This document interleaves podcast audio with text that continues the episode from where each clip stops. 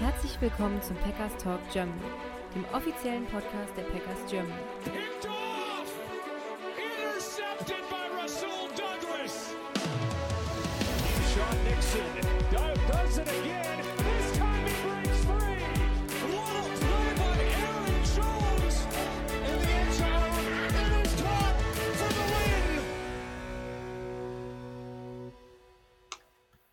So, herzlich willkommen zum Packers Talk Germany, Folge 243, zu einer neuen Ausgabe des Enemy Territories.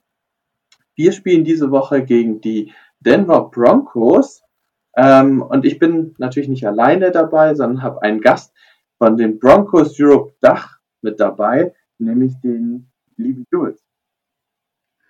Ja, hi, vielen lieben Dank für die Einladung. Jules hier von eben Broncos Europe Dach. Freut mich sehr, dass ich mit dabei sein darf und euch ein bisschen die Broncos näher bringen darf. Ja, mich freut es, dass du dabei bist. Denn mit Gast ist es immer schöner und ich finde, man kann da auch echt viel lernen bei diesen Folgen. Ähm, das macht mir immer sehr viel Spaß. Ähm, bevor wir aber natürlich bei den Broncos richtig reinstarten, stell dich doch erstmal vor. Wer bist du? Ähm, kannst du dir auch gerne was über die Broncos noch erzählen? Äh, was macht ihr so? Ja, reiß einfach mal ein bisschen. Sehr gerne. Also wie gesagt, ich bin Jules von Broncos Europe Dach. Wir sind in dem Sinne der deutschsprachige Ableger der Broncos Europe Familie. Wir sind jetzt kein eingetragener Fanclub, äh, sondern in dem Sinne nur in Anführungsstrichen eine Community, machen eben Content, vor allem äh, Podcasts oder auch in der Saison Livestreams. Vor den Spielen immer um, 9, um 18 Uhr in Livestream sonntags mit den Vorberichten. Da wollen wir auch jetzt schon mal die Einladung aussprechen an euch, auch an die Packers Community dort bei uns auf dem YouTube-Kanal Broncos Europe Dach vorbeizuschauen. Wir würden uns sehr freuen, auch im Live-Chat dann ein paar von euren Kommentaren zu lesen, eure Meinung mit dabei zu haben, worauf wir im Spiel achten müssen. Und hoffentlich haben wir dann auch jemanden von eurer Crew als Gast mit dabei. Äh, wir machen auch natürlich die Spielnachbesprechungen, Analysen davon. Das Ganze immer dienstags um 21.30 Uhr als Livestream. Ansonsten eben die News rund um die äh, Broncos auf Twitter. Ähm, wir haben seit dieser Saison auch einen Instagram-Account, der von Niklas und Tobi aus unserem Team gepflegt wird, äh, sind in der Facebook-Partnergruppe, haben einen Discord-Server, wo man sich heutzutage eben alles so aufstellt und es geht einfach darum, den Spaß an den Broncos, der jetzt die letzten Jahre nicht so übermäßig war, aber die Freude an dem Team, eigentlich das Interesse an Team miteinander zu teilen, darüber zu quatschen. Und auch im Leid kann man geteilt fröhlich sein mit ein bisschen Galgenhumor. Die letzten Jahre ist genommen. Es macht einfach großen Spaß, die Arbeit. Zu mir selbst, äh, ich bin noch Student, schreibe gerade meine Masterthesis, was natürlich auch hohe Prio für mich hat. Ähm, so muss das, vor allem wenn man für ein Unternehmen schreibt, nochmal mehr. Da schlägt das Pflichtbewusstsein zu. Äh, und aber die Masterthesis erlaubt mir auch diese Saison, das gut zu planen mit Podcasts und auch solchen Gastauftritten wie jetzt hier.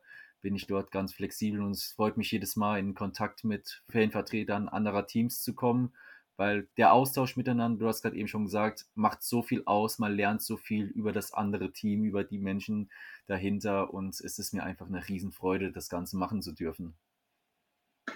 Ja, das war doch eine sehr ausführliche ähm, Vorstellung. Das freut mich. Ähm, wie gesagt, äh, wir können auch nur empfehlen, da auch vorbeizuschauen. Es empfiehlt sich natürlich vor allem vor und in der, vielleicht auch in der Nachbesprechung zu dem Packerspiel vor allem reinzuschauen für uns Packers-Fans, aber auch generell, wenn es euch interessiert, schaut gerne mal rein. So, dann kommen wir zu den News. Ähm, die brandheißeste News war jetzt natürlich das Signing von Running Back James Robinson, ähm, der ehemals bei den Jacksonville Jaguars war, äh, von 2020 bis 2022. Ähm, in der 2020er Saison hat er als undrafted Free Agent ähm, 1414 Scrimmage Yards hingelegt. Äh, das war ein richtig krasser Wert für einen undrafted Free Agent. Ähm, aber dann hatte er sich 2021 die, ähm, den Achilles, die Achilles-Szene gerissen und ist dann ausgefallen und danach eigentlich nicht mehr wirklich zurückgekommen. Äh, er war dann zwischenzeitlich bei den Jets und bei den Patriots, ähm, jetzt zuletzt bei den Giants gewesen in der Preseason, ähm, aber wurde dann auch entlassen, kam nicht in den regulären Kader. Er wurde jetzt für das Practice Squad der Packers gesigned, ähm, als Ersatz für Patrick Taylor, der wahrscheinlich nicht mehr zurückkommen wird. Der war ja in der gesamten Saison im Practice Squad der Packers. Äh, James Robinson trägt zukünftig die 24 auf dem Feld. Äh, eine weitere Verpflichtung äh, auch für den Practice Squad ist Anthony Johnson. Äh, damit ist er nicht der einzige Anthony Johnson, der bei uns im Kader rumlaufen wird. Ähm, auch er kommt in den Practice Squad. Äh, er war ein undrafted Free Agent dieses Jahr, 2023, äh, und wurde von den Saints geholt, wurde aber direkt nach dem Training Camp entlassen. Wie groß seine Rolle sein kann, kann daher ein bisschen bezweifelt werden, aber einfach der Vollständigkeit halber. Äh, Nummer 30 zukünftig. Es musste auch Platz geschaffen werden. Ähm, Cornerback Deontay Thomas wurde dafür aus dem Practice Squad entlassen. Und ja, ansonsten war es das eigentlich jetzt schon mehr oder weniger. Es gibt natürlich noch das Thema Verletzungen. Ähm, wer ist wieder fit nach der langen Bye Week?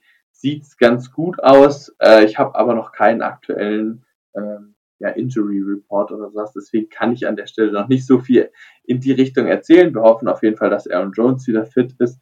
Ähm, aber wie gesagt, noch kann man da nicht so viele News noch verbreiten. So, dann kommen wir tatsächlich, äh, binde ich jetzt auch den Gast mal wieder ein. Ähm, es geht jetzt nämlich, wie ihr es gewohnt seid, ähm, es geht jetzt darum, was macht die Faszination Broncos aus? Ähm, für dich erzähl mal, also wie bist du zu den Broncos gekommen? Ähm, welche Spieler haben dich da vielleicht hingeholt? Erzähl es einfach. Also mein erstes Footballspiel, NFL-Spiel, das ich jemals gesehen habe am TV, war damals von der 2013er Saison, also vor dem Super Bowl 48, das AFC Championship Game zwischen Broncos und Patriots. Ähm, habe dann mich vor dem Spiel eben auch so ein bisschen durch die Berichterstattung, vor allem dann im Unterschied Peyton Manning, Tom Brady mit der Verletzungsgeschichte von Manning eben für dann Manning und vor allem die Broncos entschieden und bin dann seit dem Spiel bei dem Team hängen geblieben. Ähm, trotz auch der Negativserien der letzten Jahre, das relativ wenig bereut. Äh, einmal entschieden, ändert man das nicht, nicht mehr beim Lieblingsteam. So zumindest meine Devise. Ja, die Faszination Broncos dann mit Namen besetzt zunächst natürlich Peyton Manning, auch wenn er nur vier Jahre da war. Äh, eine sehr erfolgreiche Zeit geprägt, jede Saison die AFC West gewonnen, äh, jede Saison auch die, in Playoffs äh, mehr oder minder Erfolg gehabt, zweimal einen Super Bowl erreicht, einmal dann natürlich im Super Bowl 50 gewonnen, wobei Peyton Manning da selbst nichts mehr groß zu geleistet hatte. Ähm, aber eben die No-Fly-Zone, die Defense des Super Bowl 50 Jahrgangs, der 2015er Broncos sich aufgetan und begeistert. Die Defense im Anschluss auch das einzige gewesen, worum man sich groß erfreuen konnte es gab so Phasen wie mit, einem, mit dem Hometown-Kid äh, Philip Lindsay, Undrafted Free Agent von Colorado Buffs, der bei uns äh, eine Zeit lang gespielt hat, auch in Pro Bowl es geschafft hat, der ersten Saison. Wer bei mir auch vor allem hängen geblieben ist als Lieblingsspieler, ist äh, unser Safety Justin Simmons aus dem Draftjahr 2016 einer der besten seiner Position, auch neben dem Feld, äh, was Charity angeht ganz vorne mit dabei. Also ein Spieler, den man auf und neben dem Platz, beziehungsweise den ich auf und neben dem Platz einfach nur lieben kann.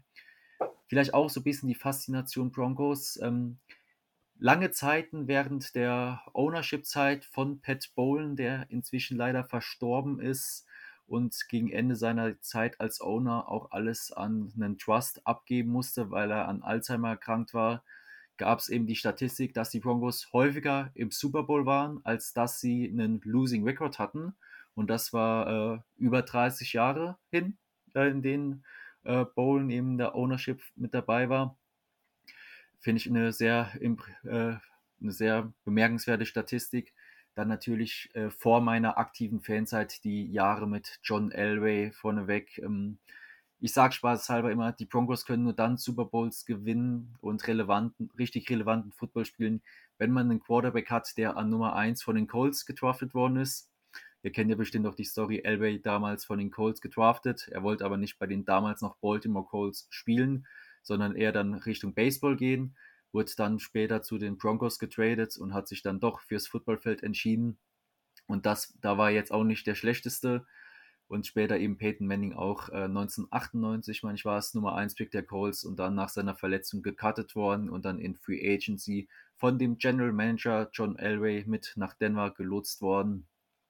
Dazwischen gab es das Thibaut-Jahr, das auch für einige Wellen gesorgt hat, auch wenn man es nur aus der äh, South Park-Episode kennt. Ähm, South Park ja auch eine Serie, die die Broncos beschäftigt, weil eben in Colorado spielend. Aber ja, seit dem Ende der Manning-Jahre und seit der Saison 2017 dann nur noch negative, nur noch negativen Records. Wir wechseln Head Coaches regelmäßig.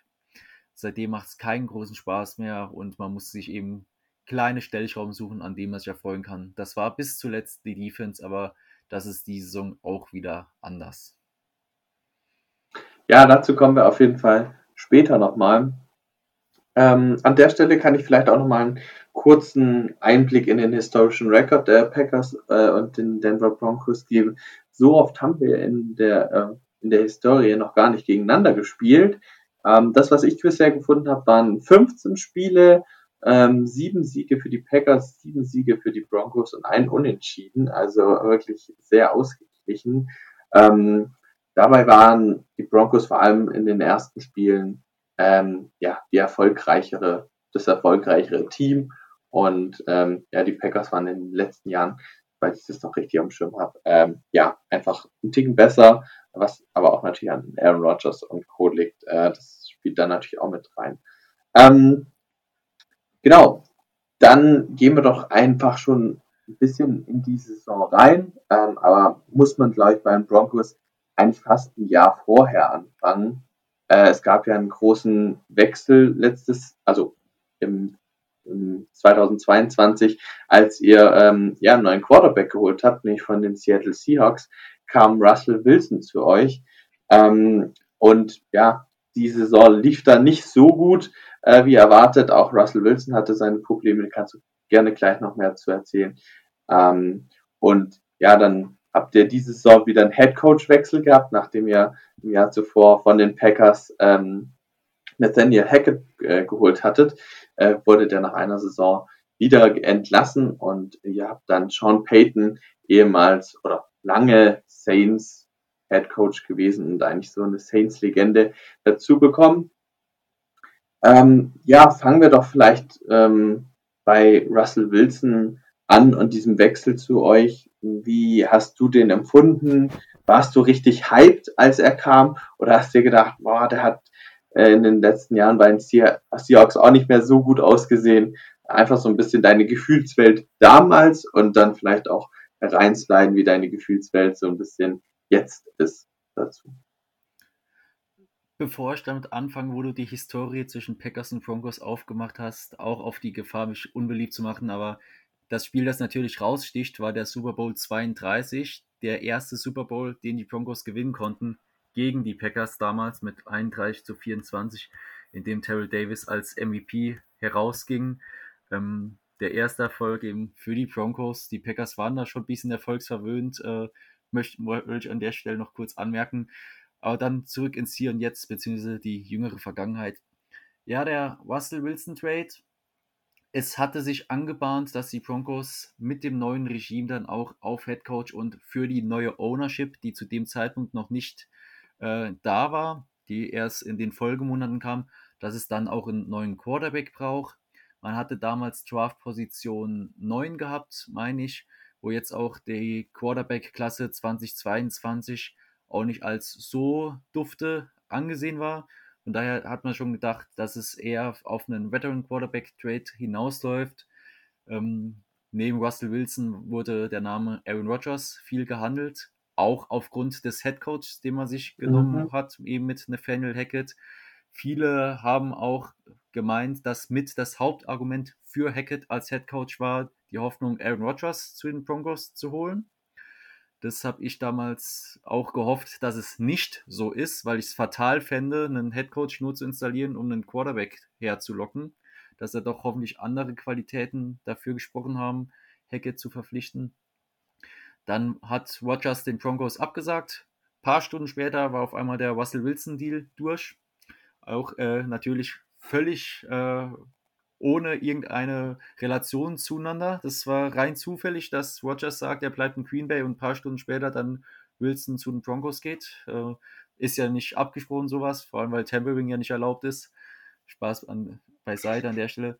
Die Sean Watson, weil da war damals noch Kandidat, aber nach den ganzen Vorfällen von ihm wollte ihn äh, verständlicherweise auch niemand mehr haben, außer die Browns. Die haben sich gedacht, scheiß drauf, hier hast du Geld, nimm. Schlechtes Management an der Seite, meiner Meinung nach. Ähm, der Trade selbst, er war teuer.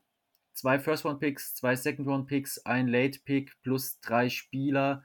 Äh, Quarterback True Lock, Defensive Lineman Shelby Harris, inzwischen bei den Browns und Tight End Noah Fant eben für Russell Wilson und einen Viertrunden-Pick im Jahr 2022. Zu der Zeit des Trades selbst habe ich gesagt, der Preis ist in Ordnung. Es ist eben, wenn du einen Quarterback mit dem Resümee haben möchtest, musst du ordentlich was bezahlen. Er hat auch noch zwei Jahre Vertrag. Der Vertrag war relativ günstig, äh, ordentliche Bezüge, jetzt nichts, wo du äh, Ohrenschlagung bekommst. Und ich war gehypt, habe mir gedacht, okay, wir haben jetzt einen jungen offensiven, äh, offensive-minded Head Coach, der sich von der Fanbase seit Jahren gewünscht worden ist, nach den Fehlschlägen mit dem Vance Joseph 2017, 2018 und dem Vic Fangio von 2019 bis 2021. Jetzt junger, frischer, dynamischer Wind in der Offense. Dazu ein geiler neuer Quarterback. Das muss was werden. Hackett auch sehr viele Fanboy-Momente gehabt bei der Vorstellungs-PK von was, was jetzt vielleicht auch nicht ganz so professionell war. Und dann kam die Saison und es lief nichts ist der Gipfel der Peinlichkeit war relativ früh in der Saison bereits. Woche 2 gegen die Texans und Woche 3 gegen die 49ers, die ersten beiden Heimspiele der Saison, hat das Stadion, haben die Fans im Mile High die Playclock für die Broncos runtergezählt, weil es eben so viele Issues gab, so viele Probleme gab, den Snap äh, in, in der Zeit rauszubringen. Etwas, was ich vorher in der NFL noch nie gesehen habe und was einfach, wie gesagt, an Peinlichkeit nicht zu überbieten war. Es war eine beschissene Saison. Gegen Ende wurde Russell besser, hat sich dann aber im Spiel gegen die Chiefs eine Concussion zugezogen, in eigentlich seinem besten Spiel der Saison, meiner Auffassung nach, wodurch er dann die nächsten paar Wochen raus war. Hackett wurde nach dem Spiel an Weihnachten äh, Primetime Game gegen die Rams entlassen. Eigentlich wollte die Ownership, äh, die Walton Penner Ownership Group, zumindest die Saison beenden und Hackett dann entlassen. Aber in dem Spiel gab es auch Ausfälle an der Seitenlinie. Da hat sich Offensive Guard Dalton Weisner mit Ersatz-Quarterback Brett Ripien etwas rumgeschubst und gestritten. Und äh, Hackett hat davon nichts wirklich mitbekommen, beziehungsweise nicht drauf geachtet. Und das eben im National TV noch bei der Verwandtschaft, da die Cranky, Cranky Familie, die Owner der Rams mit den Walton Penners eine Verwandtschaft hat, war das doppelt und dreifach peinlich, weshalb die Ownership dann frühzeitig die Schluss, den Schlussstrich da gezogen hat. Dann gingen wir eben ohne eigenen First-Round-Pick in die Offseason auf Headcoach-Suche. Kandidat war gewesen vor allem Herr Harbour aus Michigan, war der Top-Kandidat, den die Ownership Group haben wollte. Das Profil war ein, Owner, ein Head Coach mit Erfahrung, der eben sich schon bewiesen hat, kein Neuling auf der Position. Und da dachte man, dass man mit Harbour die ideale Lösung hat. Er hat sich dann doch dafür entschieden, in Michigan zu bleiben und nachdem auch andere Kandidaten, denen man zuvor abgesagt hat, auch nicht mehr wieder ins Rennen einsteigen wollten, wie einem Dan Quinn, Defensive Coordinator der Cowboys, ist man letzt, hat man sich letztendlich mit Sean Payton geeinigt. Weder waren die Broncos die erste Wahl von Payton, noch war Payton die erste Wahl der Broncos, aber letztendlich kam es dazu. Und der größte Aderlass bei dieser Verpflichtung war es, ist eben die Tatsache, dass Payton noch bei den Saints unter Vertrag stand, mal für ihn traden musste man hat aufgegeben einen First-Round-Pick im 2023er Draft und einen Second-Round-Pick jetzt im kommenden Draft, hat dafür im kommenden Draft noch einen Drittrunden-Pick äh, zurückbekommen, aber insgesamt auch wieder Picks abgegeben für eine Position, die es nicht hätte sein müssen.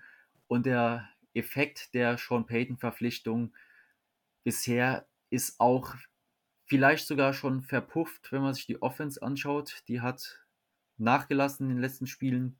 Und außer viel Off-Field, bla bla, ist da auch nicht viel bei rumgekommen bislang. Peyton redet mehr, als letztendlich auf dem Platz gezeigt wird. Ja, das ist dann mal ein, ein ziemlicher Abriss. Ähm, da frage ich jetzt nochmal konkret nach, ähm, wie hast du die Saison im Vorfeld empfunden oder was waren so deine Erwartungen, gerade mit einem Sean Payton, weil der hatte ja bei den Saints schon einen sehr starken Track Record äh, hinbekommen, natürlich auch mit, mit Quarterbacks wie Drew Brees etc.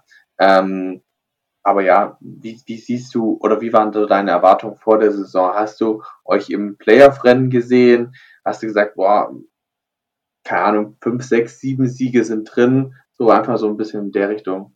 Erzähl mal gerne.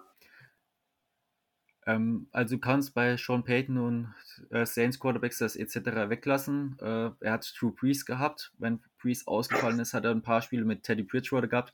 Sich nach einer Saison ohne Drew Brees dann auch verabschiedet. Äh, das war damit die Saison mit Jameis Winston und ich glaube Andy Dalton noch als Backup ähm, und sich danach eben verabschiedet, nicht mehr dort sein wollen hat von Burnout gesprochen, das möchte ich auch nicht kommentieren. Äh, psychische Erkrankungen gehören respektiert, sollte man nicht groß drüber urteilen. Äh, meine Erwartungen vor der Saison waren eben, wie so ziemlich bei allen in Broncos Country, dass Sean Payton, was ja auch die große Aufgabe der Offseason war, Russell Wilson fixen, wobei ich es schwierig finde, einen Menschen zu fixen, sondern vielmehr die gesamte Offense zu einer brauchbaren, äh, zumindest brauchbaren Middle of the Pack Offense zu gestalten um dann in den Folgejahren daran aufbauend die Offense immer mehr zu verfeinern.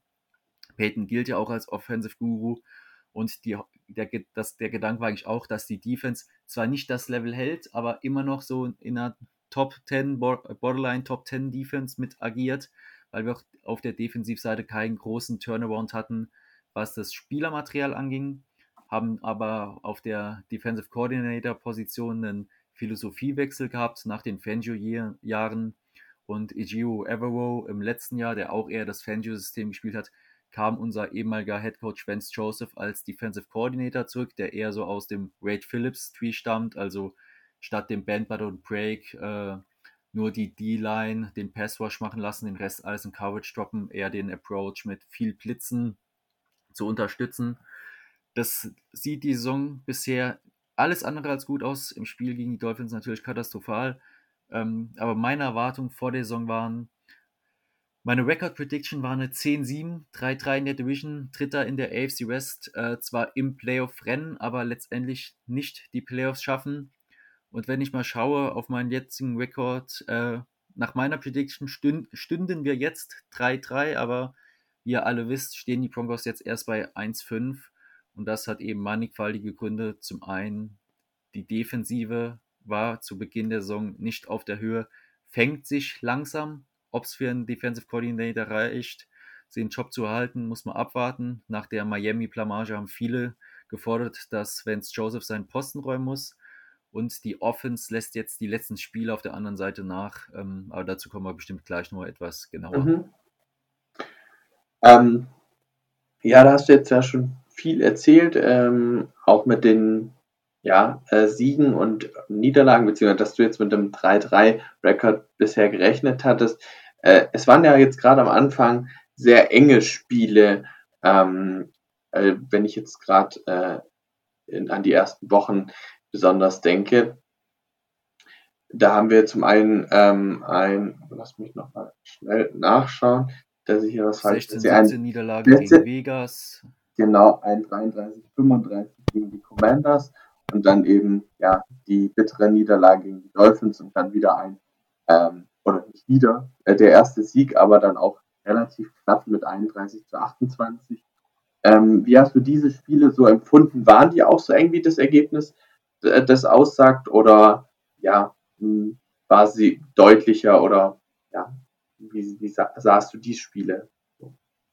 Ähm, Woche 1 war erstmal so eine gewisse Ernüchterung, eben dass die Defense, vor allem im Pass Rush, keinerlei Druck hinbekommt, dass wir viele Lücken in der Coverage haben. Die Offense war in Ordnung. Was auffällig war, im ersten Spiel hatten wir nur sechs Offensive Drives. In drei davon haben wir aber gescored. Dann hatten wir noch einen Mist, äh, einen verpassten Extrapunkt und einen Mist Field Goal mit dabei. Also wir hatten durchaus auch da die Chance zu gewinnen.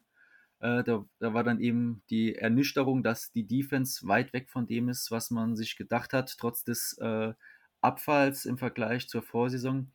Woche 2 war verrückt. Ähm, wir kamen richtig gut ins Spiel rein, äh, haben, einige, haben die ersten äh, drei Offensive Drives in Folge mit einem Touchdown abgeschlossen.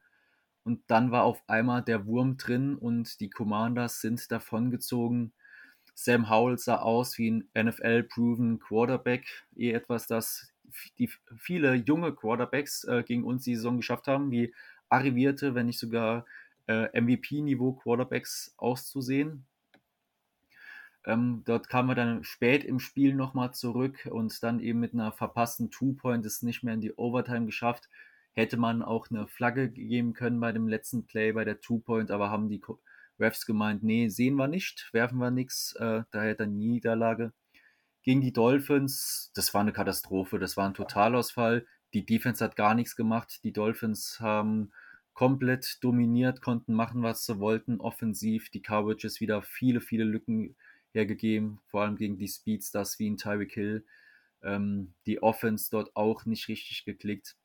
Das Spannende insgesamt an unserer Offense ist, äh, zumindest bis auf das, bis jetzt dieses Spiel war es, dass wir fast immer den Opening Drive Touchdown hinbekommen haben.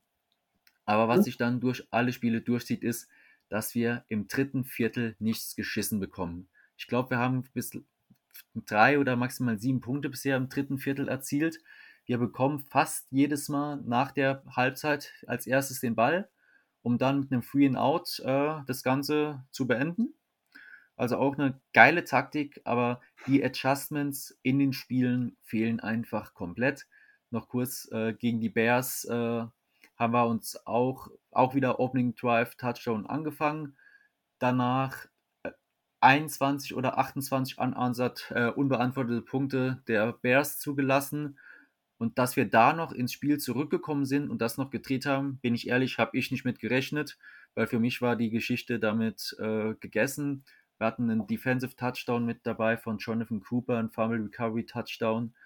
Aber ich habe ehrlich gesagt nicht damit gerechnet, das Spiel noch zu gewinnen. Gegen die Jets dann auch wieder Ernüchterung. Ähm, da fing es auch an, in der Offense weniger zu klicken. Die Receiver konnten sich nicht mehr freilaufen. Das Bild hat sich dann auch im Spiel jetzt im First Night Game gegen die Chiefs äh, zugespitzt. Das acht Punkte Offensiv-Output nur im vorletzten Drive, der einzigen Scoring Drive gehabt, sonst nichts geschissen bekommen.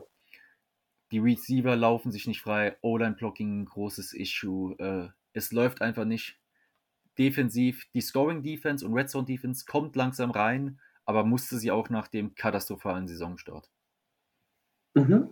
Also würdest du all in all sagen, äh, 1-5 ist auch leistungstechnisch in Ordnung oder äh, hättest du ein, zwei Siege mehr gesehen oder? Wir hätten auch 4-2 stehen können. Wir könnten, äh, äh, die Niederlage gegen die Dolphins war klar, die, gegen mhm. die Chiefs auch, äh, auch in der Art und Weise. Die Chiefs sahen jetzt für mich auch nicht so aus, als ob sie volles Rohr gefahren sind. Mhm. Ähm, aber die anderen Spiele, Jets, Bears, Co äh, Jets, Commanders, äh, Raiders, Raiders, hätten wir auch gut gewinnen können. Von daher sage ich, äh, wenn wir, dass wir 1-5 stehen, haben wir uns, Verzeihung, selbst zuzuschreiben. Wir könnten auch gut und gerne 4-2 stehen. Dafür waren wir in den Spielen gut genug drin, um dort noch eigentlich den ausschlaggebenden Wechsel, äh, den ausschlaggebenden Schwung hinzubekommen. Aber die, der größte, größte Fehler ist eben, wir schaffen es nicht, Adjustments im Spiel hinzubekommen und da verkacken das dritte Viertel auf ganzer Linie. Ja, also äh, das hattest du ja vorher auch angesprochen. Das ist uns Packers-Fans in dieser Saison auch irgendwie nichts Neues. Das ist zwar nicht das dritte Viertel, weil da sind wir eigentlich relativ stark zusammen mit dem Viertel Viertel, aber es ist so, die erste Halbzeit läuft bei uns und bei Jordan Love nicht so. Und ähm, das holen wir auf, so wie zum Beispiel gegen die Saints.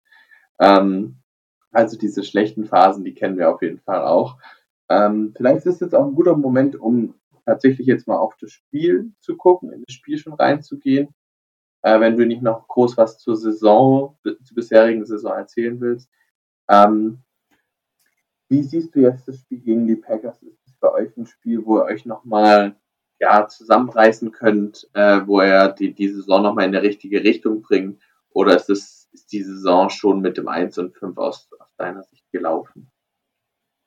ähm, Saison in die richtige Richtung bringen. Äh, Wäre ein Wunder, wenn wir noch irgendwie ins Playoff-Rennen nochmal einsteigen sollten. Dafür sind wir mit 1-5 einfach schon viel zu abgeschlagen. Das Spiel gegen die Packers ist aber jetzt eins, bei dem ich mir zumindest ausrechne, äh, Siegchancen zu haben. Und zwar auch in dem Maß, dass man sagen könnte, man kann gewinnen, äh, weil natürlich hast du in dem Sinne immer Chancen, aber gegen die Chiefs der Woche drauf, würde ich, auch, würde ich sagen, sind die Chancen nicht größer als 10%. Gegen die Packers würde ich sagen, sie kriegen die Siegchancen so bei zwischen 40 und 60 Prozent, je nachdem, wie die Teams jeweils drauf sind, ist es eher tagesformabhängig, weil ich die Teams äh, derzeit auf einem sehr ähnlichen Level sehe. Bin ich mal gespannt, wie da deine Einschätzung zu ist. Aber ja, ähm, die Saison kitten wird nicht mehr gehen, aber vielleicht bekommt Sean Payton zumindest seinen ersten Heimsieg. Wir spielen doch, glaube ich, im Mile High. Ja, genau, genau. Ihr spielt zu Hause, wir wir gehen ins Mile High. Ähm, ja, ich sehe das ähnlich. Also die Spiele sind bei uns halt einfach auch immer eng. Ich glaube, wir hatten diese Saison noch kein Spiel, wo ein Team mehr als anderthalb Punkte Favorit war. Das waren immer ein Punkt meistens, wo mal die Packers, mal die Saints, mal was weiß ich, Favorit waren. Äh, und so ähnlich würde ich es jetzt halt auch in diesem Spiel sehen. Diese 40 bis 60 Prozent, die du angesprochen hast, finde ich eigentlich eine richtig gute ähm, Prozentzahl, weil das passt, äh, würde ich auch einfach so unterschreiben. Ich denke, das hängt dann letztlich auch bei der Sichtweise ab, ob man, wo man jetzt herkommt und wie optimistisch man oder pessimistisch man beim eigenen Team dann letztlich ist. Äh, aber finde ich eigentlich auch eine gute, ja, eine gute Richtung. Ähm, was ich jetzt noch, bevor wir wirklich in das Duell nochmal reinsteigen, noch ansprechen würde, ist noch so ein letzter Punkt, ähm, der mich jetzt noch hier interessiert.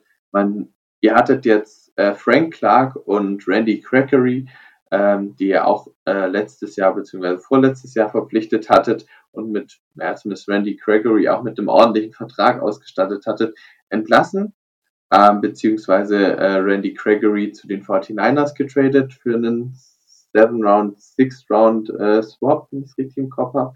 Ähm, aber man hört auch, dass jetzt um Jerry Judy vor allem auch noch Trade-Gerüchte da sind. Glaubst du, bis zur Trade-Deadline wird es da noch mehr geben? Gibt es jetzt so einen Ausverkauf bei euch? Oder glaubst du, das sind einfach nur Gerüchte, die auch ja, letztes Jahr, soweit ich weiß, noch äh, gerade um Jerry Judy aufgekommen sind, äh, eher so ja, heiße Luft? Ähm, du sprichst es an, ich glaube letzte Saison schon zur Trade Deadline und auch fast die gesamte Offseason über Trade-Gerüchte, vor allem um Wide Receiver, äh, mehr als Jerry Judy noch um Cortland Sutton. Ja. Ähm, Sutton aber halt auch schon in seinem Veteran-Vertrag, Judy noch im Rookie-Vertrag, hat noch die, hat die Fifth-Year-Option nächstes Jahr mit, glaube ich, knapp 12 oder 14 Millionen, zumindest in geringer Betrag, weil er keinen Pro Bowl geschafft hat, damit eben in die äh, günstigste Kategorie der ähm, 50-Year-Option fällt für seine Position auch. Es hat mich ehrlicherweise gewundert, dass jetzt nach dem Thursday Night Game noch nichts passiert ist, trade-mäßig. Ich hätte eigentlich damit gerechnet, dass falls man wirklich gewillt ist, Spieler abzugeben und andere Teams gewillt ist, Spieler aufzunehmen, dass da jetzt auch die letzten Tage schon ein bisschen was passiert wäre. Ähm, die Panthers sollen ja nach einem Wide Receiver Ausschau halten und demnach auch der größte Interessent sein für jetzt einen Judy. Ähm, Sutton war eher ein Off-Season-Thema bei den Ravens, die sich dann für OBJ entschieden hatten. Zu Gregory. Gregory war ein Free Agency Miss, muss man letztendlich sagen, von unserem GM George Payton. Du hast gesagt, 5 Jahresvertrag, 70 Millionen, 14 pro Jahr, also die ersten beiden Jahre eigentlich nur garantiert. Danach hat er keine Garantien mehr im Vertrag. Wir fressen jetzt auch das meiste restliche Gehalt für diese Saison. Danach nur noch Deadcap in Höhe des äh, abgeschriebenen Bonus. Hat eben nicht sollen sein. Insgesamt, glaube ich, nur zehn Spiele gemacht für die Broncos. Letzte Saison noch ganz gut ausgesehen, aber auch in einem anderen defensiven System, eben in der Big Fangio-Stil Defense. Jetzt die Saison auch schon der Preseason sich so angedeutet, dass Nick Bonito, unser Zweitrunden-Pick aus dem Vorjahr, und Jonathan Cooper so langsam ihm den Rang ablaufen als Starter und Gregory eben dieses Jahr auch nicht wirklich in dem neuen System zum Laufen gekommen. Oder war es dann das Beste für beide Seiten, ihn abzugeben? Frank Clark, die zweite Veteran Presence im äh, Edge Room, haben wir jetzt nur unerfahrene Spieler, also nur Spieler, die noch im Rookie-Vertrag sind. Äh, von, das ist das Einzige, was mich daran wundert, an dem Move, sich von ihm zu trennen. Er hatte, hat jetzt auch nochmal auf Gehalt verzichtet, kein Trade, äh, kein Trade-Partner gefunden, weil auch in der Offseason kein Team ihn anscheinend signen wollte. Er war ja lange Zeit, bis kurz vor Trainingscamp, wenn nicht sogar ins Trainingcamp rein, Free Agent gewesen.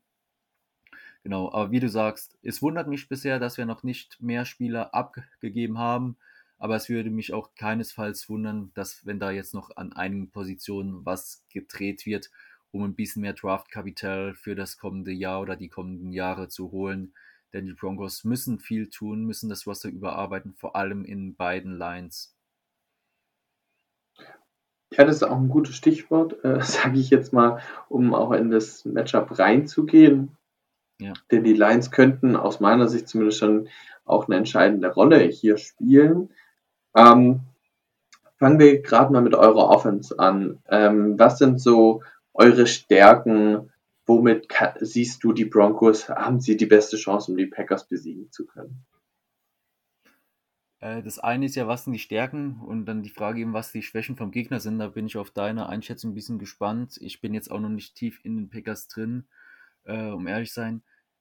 Wir müssten eigentlich auch nach den Moves in der Offseason die Stärke im Laufspiel haben.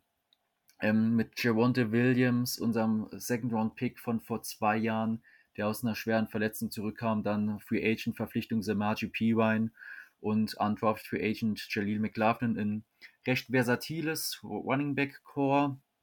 Ähm, wir spielen auch relativ häufig mit dem zusätzlichen O-Liner, ähm, den wir mit aufs Feld bringen, oder auch noch zwei Tight Ends, wobei mit Chris Manhurts einer ein klarer Blocking Tight End ist.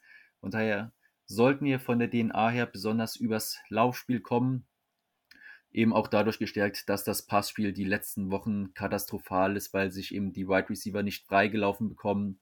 Russell Wilson kaum offene Fenster hat. Da liegt es auch ein bisschen am Scheming und am Playdesign, finde ich, seitens Sean Payton, der dafür verantwortlich ist. Andererseits, äh, was Russell Wilson, er selbst spielt eine ordentlichere Saison, ist wieder näher an dem Level, wie er bei den Seahawks war. Er ist noch weit weg von einem Elite-Quarterback, muss man nicht drüber diskutieren. Den Step wird er auch aller Voraussicht nach nicht mehr hinbekommen. Aber so ein Top 10, Top 12 Quarterback, das Niveau hat er eigentlich noch. Aber das große Problem ist die Offensive Line, vor allem in der Pass Protection und da vor allen Dingen, und das ist ganz bitter, tut sich unsere Free Agency Verpflichtung, den wir teuer bezahlt haben, Mike McClinchy, besonders schwer. White Tackle, der von den 49ers kam, hochdotierter Vertrag, Wunschspieler von Sean Payton gewesen. Aber bei ihm war auch klar im Profil, er kommt mehr übers Run-Blocking als über die Pass Protection. Und das sieht man auch. Und da wird ähm, mir fällt leider der Vorname nicht ein, aber euer Gary wird da viel Spaß haben gegen Rashan Gary. Genau, Rashan Gary, Michigan damals. ähm, ja, hast du eigentlich schon mal ein gutes Roundup quasi über eure Offense gegeben. Ich denke auch, dass euer Run-Game das Entscheidende sein wird in diesem Spiel. Ähm, zumindest, in, dass ich so in meiner Vorbereitung äh, auch auf die Folge, aber auch auf meinen eigenen Artikel, ich schreibe nämlich immer die Preview aktuell, ähm, ja, so herausgefunden habe, ist, ist das halt schon eure Stärke irgendwo im Vergleich zum Passing Game. Ähm, Gerade hast du ja auch Mike McClinchy angesprochen, der sehr guter Run-Blocker ist. Ähm, aber auch der ein oder andere O-Liner hat sich da äh, ja positiv bisher hervorgestochen. Äh, also im Run-Blocking jetzt äh, gesprochen. Und ansonsten fällt natürlich Jalil McLaughlin auf jeden Fall auf. Äh, der hat sehr, sehr starke Werte, gerade zum Beispiel was Yards per Carry oder ähm, ja auch PFF-Grades, auch äh, Yards after Contact angeht. Da hat er richtig, richtig gute Werte, ähm, auch ligaweit gesehen, äh, sticht er richtig hervor und man muss halt bei uns sagen, äh, dass unsere Run-Defense nach wie vor eins der größten Probleme sind, die wir haben. Wir sind nach wie vor eines der schlechtesten Run-Teams der Liga. Und ich fürchte auch nicht, dass sich das jetzt diese Saison unter unserem Defensive Coordinator großartig ändern wird. Ähm, und gegen uns kann man gut laufen und ihr seid ein Team, was eigentlich gut laufen kann. bisher relativ wenig läuft, was ich so Ja. äh, gesehen habe. Was aber natürlich auch daran liegt, wenn du jetzt, sag ich jetzt mal plakativ, 20 zu 60 gegen die Dolphins hinten liegst, dann läufst du natürlich auch nicht mehr so viel, wobei das natürlich dann auch schon schwierig. Aber jetzt auch 8 zu 19 weil bei dem Chiefs-Spiel, da läufst du dann halt auch nicht, weil du musst ja auch irgendwie aufholen und wenn du viel hinten liegst, pa- äh, bist du vielleicht schon noch mal passlastiger. Äh, das spielt da vielleicht auch mit rein, könnte ich mir zumindest vorstellen. Sollte man so annehmen, genau. Das Laufspiel wurde in einigen Spielen auch wirklich viel zu wenig fokussiert, äh, komplett unabhängig von der Spielsituation. Da hatte ich mir eigentlich auch erwartet, dass da mehr kommt. Einerseits freut mich, dass eben den Wide Receivers auch eine Chance gegeben wird, sich in Szene zu zeigen, aber wenn sie halt nie frei sind, können sie es auch nicht. Da liegt zum einen an denen, sich freizulaufen, andererseits eben, wie vorhin erwähnt, am Head Coach, äh, der auch die Offense callt, dort Spielzüge zu finden, in denen die Offensive Spiel, äh, in dem die Wide Receiver frei geschemt werden. Das sollte man von einem sogenannten Offensive Mastermind meiner Auffassung nach zumindest nach erwarten können. Ja, das, das stimmt auf jeden Fall. Da sehe ich halt auch immer, oder bei, bei vielen Teams halt wirklich paar Fragezeichen, wo ich mir denke, da kann man die Spieler auch einfach besser einsetzen. Ähm, und gerade bei euch ist es definitiv auch ein Thema aus meiner Sicht. Ähm, wenn wir jetzt schon gerade bei der Offense sind, dann machen wir doch gerade weiter. Du hattest schon vorher bei den Schwächen so ein bisschen äh, über ja, das Pass-Blocking gesprochen. Was würdest du sagen, ist wirklich eure größte Schwäche? Jetzt mal abgesehen davon, dass das Scheme vielleicht nicht ideal funktioniert und äh, vielleicht auch nicht auf Russell Wilson perfekt abgestimmt ist. Ähm, die größte Schwäche ist, finde ich, wirklich die Pass Protection das, und das, die ganze Passing Offense bisher, dass eben äh, Russell frühzeitig unter Druck steht, er dazu ein Quarterback ist, der ja dazu neigt, den Ball lange festzuhalten. Das ist jetzt so eine Mischung, die sich nicht so gut miteinander tut. Ähm, und dort eben in der Pass Protection, in den ersten Wochen war es noch ähm, äh, Left Guard Ben Powers so ein bisschen mit einer Schwachstelle, aber durch die Saison hinweg bisher leider eben auch äh, Mike McClinchy. Die beiden Neuverpflichtungen sind doch noch nicht so ganz sattelfest. Was wir zumindest besser hinbekommen, was auch viel mit an der O-Line liegt, sind die Pre-Snap-Penalties. Jetzt im letzten Spiel hat die Offense keine einzige Strafe kassiert. Da sind wir zumindest auf dem Weg in die richtige Richtung. Aber dass wir auch äh, seitens des Quarterbacks die Spielzüge schneller reinbekommen, das war zu Anfang der Saison noch ein größeres Problem. Das wird besser. Aber insgesamt die Protection für Russell Wilson ist nicht da, wo sie sein sollte. Vor allem nicht, wenn man bedenkt, ich hasse das Argument eigentlich, aber wenn man bedenkt, wie viel Geld man investiert hat, jetzt schon mal in zwei Säulen der Offensive Line, soll, hat man sich deutlich mehr Zeit für den Quarterback erwartet. Ja, das stimmt. Und so wie ich Russell Wilson vor allem auch aus Seattle kennengelernt habe, ist er ja auch jemand, der gerne auch länger den Ball hält, als vielleicht auch unbedingt nötig und versucht halt noch ein Play zu machen. Und das hilft dann natürlich auch nicht der O-Line so gesehen, wenn du noch länger verteidigen musst, wenn er vielleicht noch scrambled und du dann schauen musst, okay, wo muss ich mich jetzt hinbewegen, wie muss ich mich stellen, damit ich meinen Quarterback im Rücken so gut wie möglich beschützen kann. Das macht es natürlich auch schwieriger. Deswegen seid ihr, soweit ich auch gesehen habe, in den ähm, kassierten Sackzahlen relativ ähm, ja, im, im, unteren Liga Mittelfeld oder ja, äh, einsortiert. Ich glaube, ähm, 16,6 kann hinkommen. Also was hatte ich mir in der Richtung äh, im Kopf. Genau, ähm, ja, da, da haben wir jetzt eigentlich auch quasi die Möglichkeit oder ja, quasi schon besprochen, wo, wo man euch angreifen kann. Ich denke, das ist auch aus Packers Sicht sicherlich was, was uns liegen sollte, weil unser Pass Rush, zumindest ich bin relativ großer Fan von den Leuten, die wir da haben. Da sehe ich schon einen Angriffspunkt, den, den, den spannendsten Angriffspunkt, den wir haben. Also das wird, wie ich auch schon zu Beginn erzählt hatte, glaube ich, ein interessantes Duell halt gerade diese Line, wer gewinnt ist äh, auf der Seite, äh, können die Packers da den Pass Rush, ähm, ja, mit dem Pass Rush überzeugen und Russell Wilson konstant unter Druck setzen und halt auf der anderen Seite natürlich, äh, wie gutes Run Game bei euch funktioniert. Und ähm, ja, da kommen wir auch zur anderen Seite. Ähm, eure Defense. Ähm, ich glaube, da, haben, da sind wir auch beim Thema D-Line äh, ganz groß mit dabei. Eure Defense hat in dieser Saison bisher nicht den allerbesten Eindruck gemacht.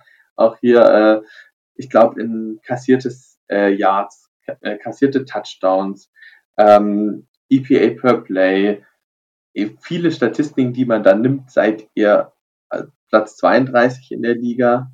Ähm, und ja, und äh, auch interessanterweise ist mir aufgefallen, bei den kassierten Penalties seid ihr auch richtig. Äh, letzte, ihr habt 50 Penalties kassiert in der Defense. Ähm, das sind vier mehr als der nächste. Und äh, 469 kassierte Penalty Yards. Das ist auch nochmal 60 Stück mehr als äh, die zwei, das zweitschlechteste Team. Ähm, also auch da nochmal ziemlich ja, deutlich hinten dran. Ähm, aber ich will dich natürlich jetzt auch nicht bashen. Äh, ich wollte einfach so Alles gut. grob, das Team gibt's her. Das Team gibt's her. einen groben Ober, äh, Überblick geben über das Ganze. Ähm, wo siehst du in der Defense die Stärke? Das klingt jetzt nachdem, nach dem, was ich gerade gesagt habe, ein bisschen schwierig, aber wo siehst du am ehesten noch Potenzial, dass man sagt, das kann eine, ein Mittelfeld-Defense vielleicht noch in der Saison werden? Also, was halt das Beschissene ist, zum einen in absoluten Zahlen als auch in den Per-Game-Zahlen. Wir sind noch früh in der Saison, jetzt Woche, also sechs Spiele gespielt. Okay, ein Drittel ist gespielt, also jetzt auch nicht mehr so früh. Aber wir haben halt das eine Bummer-Spiel drin gegen die Dolphins, den kompletten Stat- Statistical Outlier, der uns da sehr, sehr viel versaut und uns komplett nach unten spült. Wenn man das so versucht, ein bisschen auszuklammern, denke ich, sieht es nicht mehr ganz so Mhm. übel aus. Ich habe gesagt, die letzten Spiele machen ein bisschen mehr Mut, was die, so Dinge wie Red Zone Defense und Scoring Defense angeht. Äh, mit nur 19 zugelassenen Punkten gegen die äh, Chiefs, denke ich, kann man wirklich einverstanden sein, fast schon zufrieden sein. Ähm, da kommen wir besser ins Laufen. Auch die Chats haben wir mit, 5, äh, mit 0 zu 5 in Red Zone Defense äh, rausgeschickt. Auch das ist, was man aufbauen kann. Grundsätzlich die Stärke eher unsere, wenn man jetzt sich die D-Line anschaut, die Edges, Nick Bonito drängt sich immer mehr auf, ähm, Jonathan Cooper vor allen Dingen, der auch fast durchspielt, also die meisten Snaps bekommt auf Edge, weil er eben auch Qualitäten gegen das Run-Game hat, was bei Nick Bonito nicht der Fall ist. Er ist eher ein Speedrusher, dem auch die Körperlichkeit fehlt. Und ansonsten, wenn man jetzt rein auf Namen geht, müsste ein Pat Surtain wieder super spielen. Er spielt auch ordentlich, unter, etwas unter seinen Verhältnissen, aber man ist halt von ihm auch Exzellenz gewöhnt. Von daher ist der Anspruch eben sehr hoch. Denn Justin Simmons tut sich noch ein bisschen schwer, auch schon ein paar Spiele verletzt gewesen in der Saison. Aber das müssten so die Cornerstones sein in der Defense. Und was schlecht läuft, ist einfach fast alles Laufverteidigung, große Lücken, vor allem in der D-Line. Dann individuelle Fehlentscheidungen, was Gaps angeht, äh, diese zu schließen seitens der Linebacker. Und in Pass Coverage geben wir eben sehr viel Raum den gegnerischen Receiver, relativ viel Soft Coverages und äh, freie Zonen. Dort hatten die Quarterbacks bisher relativ leichtes Spiel gegen unsere Passverteidigung, weil eben auch dann der Druck äh, rein aus der D-Line gefehlt hat, weil die Interior D-Line vor allem, da kommt nicht viel. Zach Allen kommt langsam ins Rollen, die das große Free Agency Signing auf seitens der Defense, aber insgesamt kommt dann vom zweiten Defense End Jonathan Harris und aus der Mitte von Defensive Tacklen äh, DJ Jones momentan noch verletzt und Mike Purcell auch Anfang der Saison noch angeschlagen gewesen, kommt da zu wenig, um die Mitte der D-Line auch dort drüber Druck zu generieren. Und wenn wir jetzt mal so, du hast jetzt mal eure Seite dargestellt, ähm, mal auf unsere Seite schauen, ähm, wo siehst du in der Packers Offense, wovor hast du da am meisten Angst vor? Es tut mir jetzt leid, aber Passspiel wird es nicht sein. Da bin ich eher bei euren Running Backs vorneweg natürlich ein Aaron Jones, wenn er denn fit ist, äh, sollte man ihn nicht unterschätzen, was da kommen kann. Ähm, John Love, äh, bin ich eher gespannt, wie ihr ihn seht. Wahrscheinlich, äh, ich hoffe dann nochmal ausführlicher, au, ausführlicher mit einem von euch bei uns dann in der Folge, ähm, wie da euer Blick auf die Dinge ist. Aber er hat die Saison ja gut begonnen äh, gegen die Bears und danach auch so ein bisschen mehr den Wurm reinbekommen, so zumindest aus der Ferne meine Analyse der Dinge.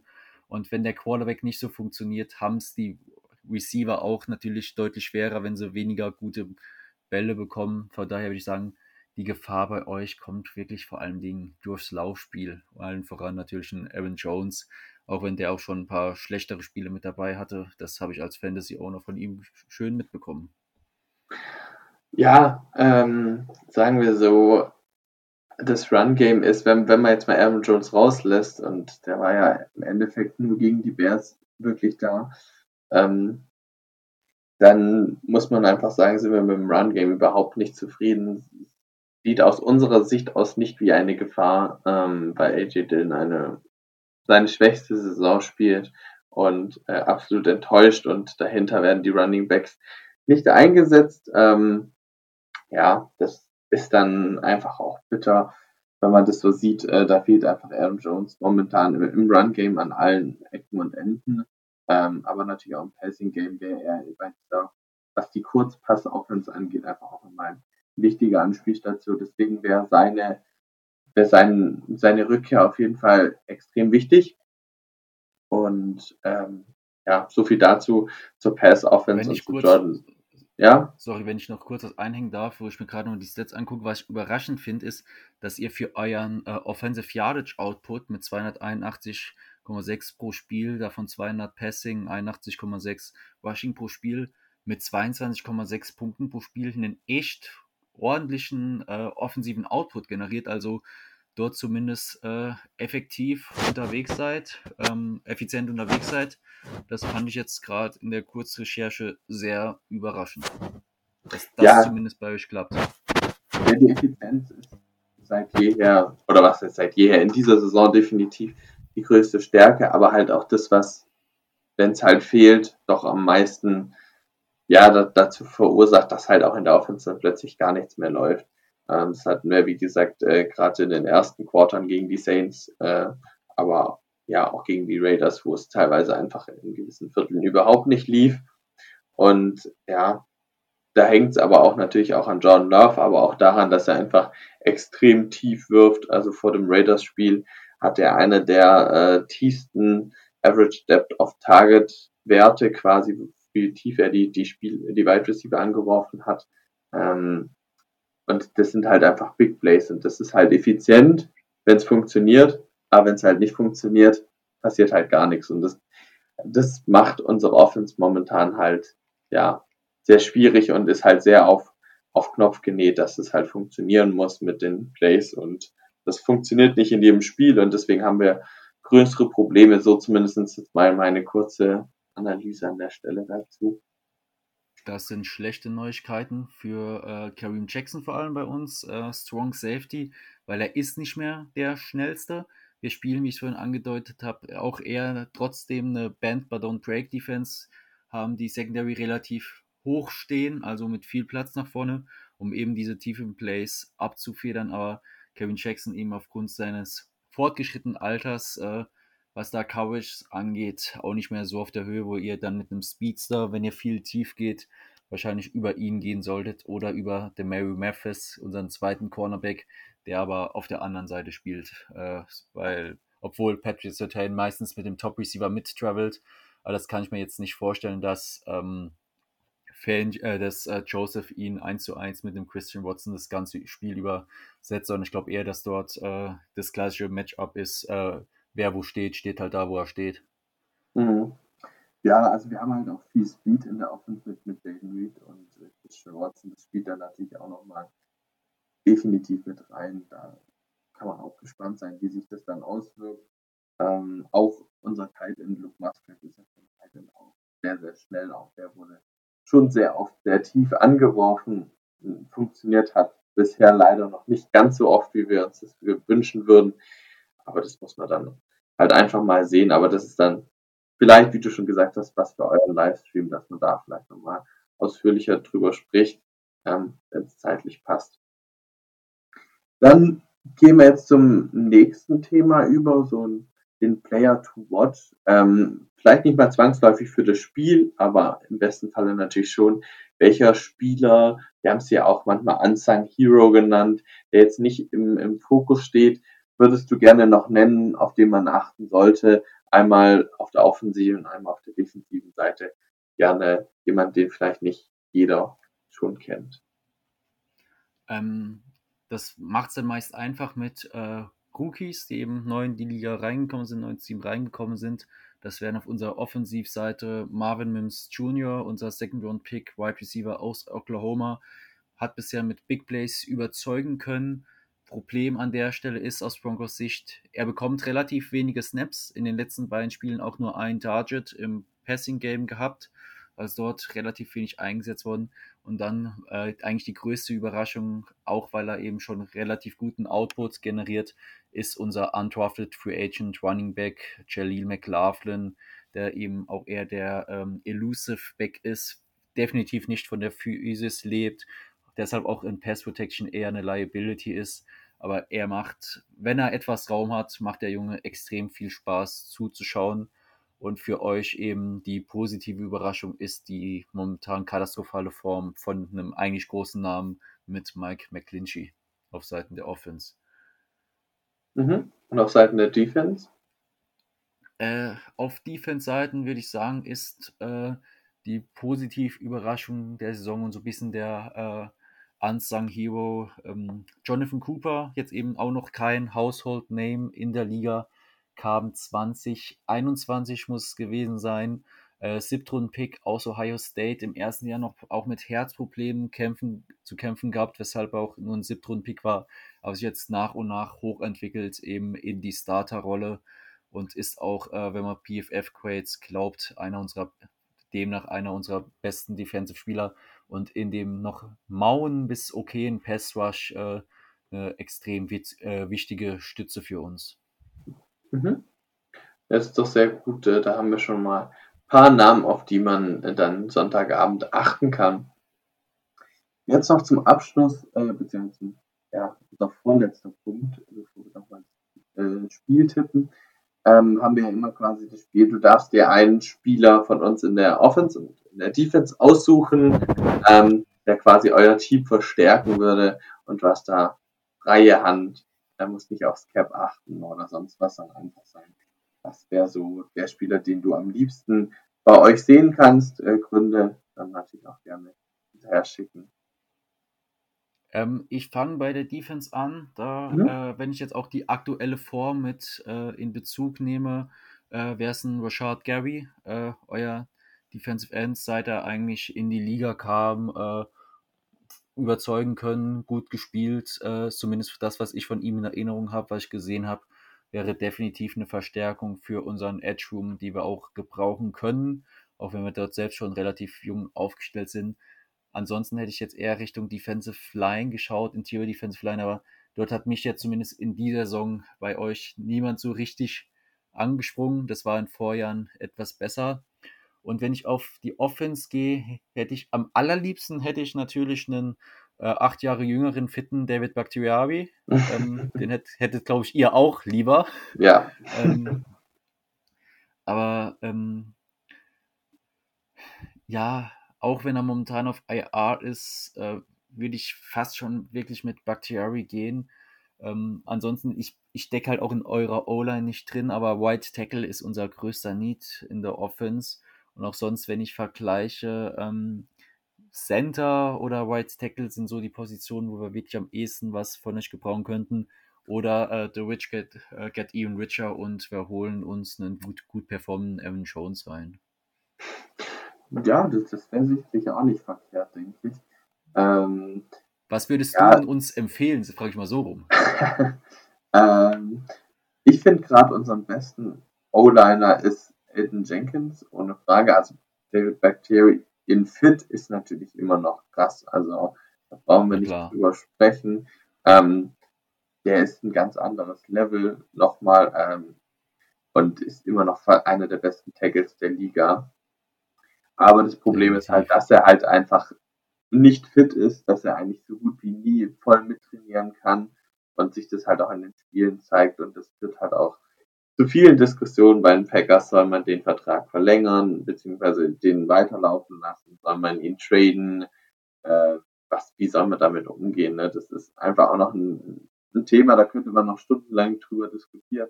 Das wird bei uns auf jeden Fall auch im Discord viel gemacht. Äh, das kann ich auf jeden Fall sagen. Ähm, nee, deswegen ist Elton Jenkins halt quasi die fittere, jüngere Guard-Alternative, auch wenn Guard jetzt nicht so wichtig ist wie, wie Tackle, aber ähm, Elton Jenkins ist vor allem auch mit seiner Variabilität ein Spieler, der hier auch häufig genannt wird, äh, wenn wir diesen Podcast machen. Äh, das wäre auf jeden Fall jemand, ich bin jetzt bei euch in der O-Line nicht so tief drin, ob ihr auf Guard da auch was brauchen könntet. Ähm, aber ich, ich könnte mir schon vorstellen, dass er da auch eine Verstärkung wäre. Ähm, und ansonsten finde ich tatsächlich, wie du schon gesagt hast, Aaron Jones auch nicht so verkehrt. Auch da jetzt kein 7C, sage ich jetzt mal, auf Backup, ähm, sondern da vielleicht auch nochmal ein bisschen Upgrade mach, ähm, interessant wäre, gerade vielleicht auch was das Thema Receiving Optionen angeht, auch wenn da P-Ryan eigentlich auch nicht so verkehrt ist, aber das könnte ich mir auch gut vorstellen. Wen würdest du von uns bei euch sehen wollen? Ich sag mal so, das, das Thema Wide Receiver ist bei uns einfach noch ein Ding. Und äh, Jerry Judy und Curtin Sutton mochte ich beide. Ähm, einfach aufgrund des Alters und so weiter fände ich ähm, Jerry Judy eigentlich sehr interessant. Gerade sein Route Running, das hat ihn ja im College extrem ausgezeichnet. Da galt er ja wirklich als extrem guter Route Runner, den es so als Talent einfach so gut wie nie gibt. Ähm, hat sich halt in der NFL noch nicht so gezeigt, aber ich könnte mir vorstellen, wenn der nochmal eine Raumveränderung kriegt, dass der sehr, sehr interessant sein könnte und plötzlich ein, eine Breakout-Saison hat, wo, womit man davor nicht gerechnet hat. Ähm, ob das jetzt bei den Packers mit John Love in der Offense dann die, die, das Umfeld wäre, wo er dann Breakout hat, ist die andere Frage, aber einfach eine Theorie her wäre das für sicherlich ein interessanter Name, aber auch Mike McClinchy auf Right Tackle wäre sicherlich für uns da eine Verstärkung. Äh, realistischer Preis für Judy wäre ein Second Round Pick. Ja, also das, das ist ja auch also ein ich, Thema, ich was auch da ist, aber ob es passiert, also, bezweifle ich ehrlicherweise, weil so weit sind wir halt dann auch nicht im, im Winnow. Äh, mit realistischer Preis meine ich, äh, was die Broncos akzeptieren würden. Was, mhm. was geboten wird, ist nochmal was anderes, aber von dem, was ich jetzt gelesen, gehört habe in letzter Zeit, ist, dass da auch der Preis wirklich mehr Richtung Second Round Pick inzwischen gewechselt ist, auch wenn man den Bezug zu den Panthers nimmt, die eben auch keinen First Round Pick haben. Vor allem so einen frühen First Round Pick für Judy ist er einfach nicht wert, muss man auch so ehrlich sagen. Dass dafür hat er die Leistung, wie du es schon beschrieben hast, nicht gezeigt. Ja, und ich meine, wir hatten zwei Second-Round-Picks. Wir kriegen ja für Aaron Rodgers von den Jets auch einen. Ähm, insofern, Möglichkeit wäre da. Ich möchte es auch nicht ganz ausschließen, aber ich glaube nicht, dass die Packers äh, groß was noch vor der Trade Deadline machen. Deswegen wird es wahrscheinlich nicht auf, auf den Tisch kommen, aber ist wahrscheinlich sogar tatsächlich der, der, der äh, realistischste Name, den man da vielleicht nennen kann. Und in der Defense, auch wenn wir auf Cornerback gut aufgestellt sind, Patrick Surtain musste machen. Hat mich ja letzte Saison auf jeden Fall sehr abgeholt. Diese Saison habe ich generell noch nicht so viele Spiele gesehen, deswegen kann ich zu ihm jetzt so nicht viel sagen. Ja, Peace du, wenn man die Wahl hat, muss man holen. Das verstehe ich. Und auch weil die Defense ansonsten momentan ja. nicht so viel hergibt. So das ehrlich wollte ich auch machen. Ja, das, das, wollte ich jetzt so auch dann nicht sagen, aber so viel Alternativ okay, werden mir jetzt auch nicht eingefallen ich, ich bin mir ja das, äh, auch wenn ich jemand bin, der viel versucht zu relativieren, noch das Positive rauszuziehen, so ehrlich muss man sich machen, dass äh, rein von Namen her, außer PS2, da nicht viel kommt und PS2 jetzt diese Saison eben auch noch nicht so performt, wie man sich vorgestellt hätte, aber wie vorhin schon erwähnt, der Anspruch an ihn ist halt auch eben auf einem ganz anderen Level. Ja. Genug davon. So, dann kommen wir jetzt auch zum Ende, äh, denke ich. Das ist auch schon eine relativ lange Folge geworden. Wir wollen noch mal kurz das, äh, einen Tipp abgeben, wir beide, ähm, dass wir fürs Spiel tippen. Wir machen das immer mit einem Ergebnistipp. Ähm, wenn, wenn du jetzt gar keinen rausgeben willst, ist wäre das auch in Ordnung. Aber so dass man einfach auch so eine, eine Tendenz hat, dass man trifft oder nicht. Darum geht's ja auch gar nicht, aber ob man so, ja, so die, die Range ungefähr treffen kann.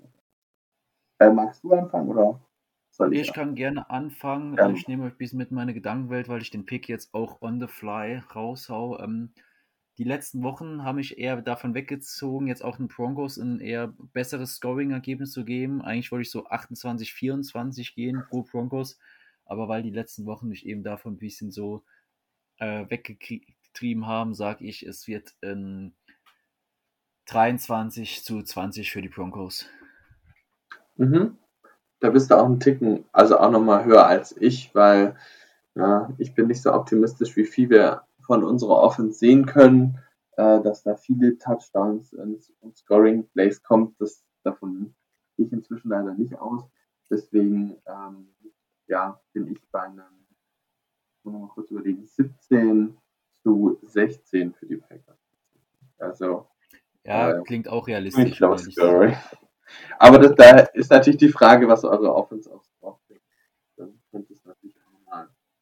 Ja, also eure Offense traue ich tatsächlich eher zu 30 Punkte zu machen als unsere aktuell. Aber wer weiß das schon? Ähm, ich habe auch nicht erwartet, dass ein Spiel 20 zu 70 ausgeht. Also, Wir auch Ähm, nicht. deswegen- Du, da, da kann ich ehrlich sagen, wir auch nicht. da ist alles möglich. Ähm, jetzt habe ich dir schön nochmal einen zum Abschluss reingebracht. Alles gut. Wir haben es Aber- wir haben's ja, wir haben's ja, wir haben ja die Vorlage ge geboten, genauso wie wir letzte Saison die ganzen Meme-Vorlagen geboten haben. äh, ich fand es auch von Anfang an übelst cringe, was äh, was davon gegeben hat. Ich habe es immer von mir gewiesen, das zu sagen, aber was man anbietet, äh, da, das muss man auch fressen können. Ja, da hast du recht. Ähm, deswegen mal schauen, wie es wird. Ich bin sehr gespannt. Es ist aus meiner Sicht auf jeden Fall ein offenes Spiel, äh, wie du Ja. ganz am Anfang gesagt hast, mit, mit 40, 60 in beide Richtungen. Also ich denke, es wird auch lange offen bleiben. Es wird mich überraschen, wenn ein Team wahnsinnig davonlaufen wird. Ähm, und das macht halt auch Spaß ähm, zum Schauen beim Schauen. Und ansonsten dann wünsche ich den Hörern äh, natürlich viel Spaß, auch dir dann natürlich und möchte mich vor allem natürlich bedanken fürs dabei sein. Ähm, und dann gibt es von mir ein Go Pack Go zum Schluss und du hast natürlich das letzte Wort. Ja, erneut vielen lieben Dank für die Einladung. War ein toller Talk zusammen mit dir. Ähm, auch nochmal die Erinnerung an alle, wenn ihr wollt, schaut gerne vorbei am Sonntag um 18 Uhr unser Livestream auf unserem YouTube-Kanal Broncos Europe Dach. Die Livestream-Vorberichte zum Spiel Packers at Broncos. Äh, vielleicht hat man bis dahin auch nochmal neue News, was Personelles angeht. Vor allem nochmal äh, Injury Report, falls ein paar Spieler leider noch ausfallen bis dahin ich freue mich drauf, da ein paar auch von euch hoffentlich zu se- sehen im Chat, äh, jemand von eurem Team auch äh, als Gast begrüßen zu dürfen. Und ich kann mich nur bedanken für die Einladung und wir sehen uns spätestens am Sonntag. Ciao. Ciao.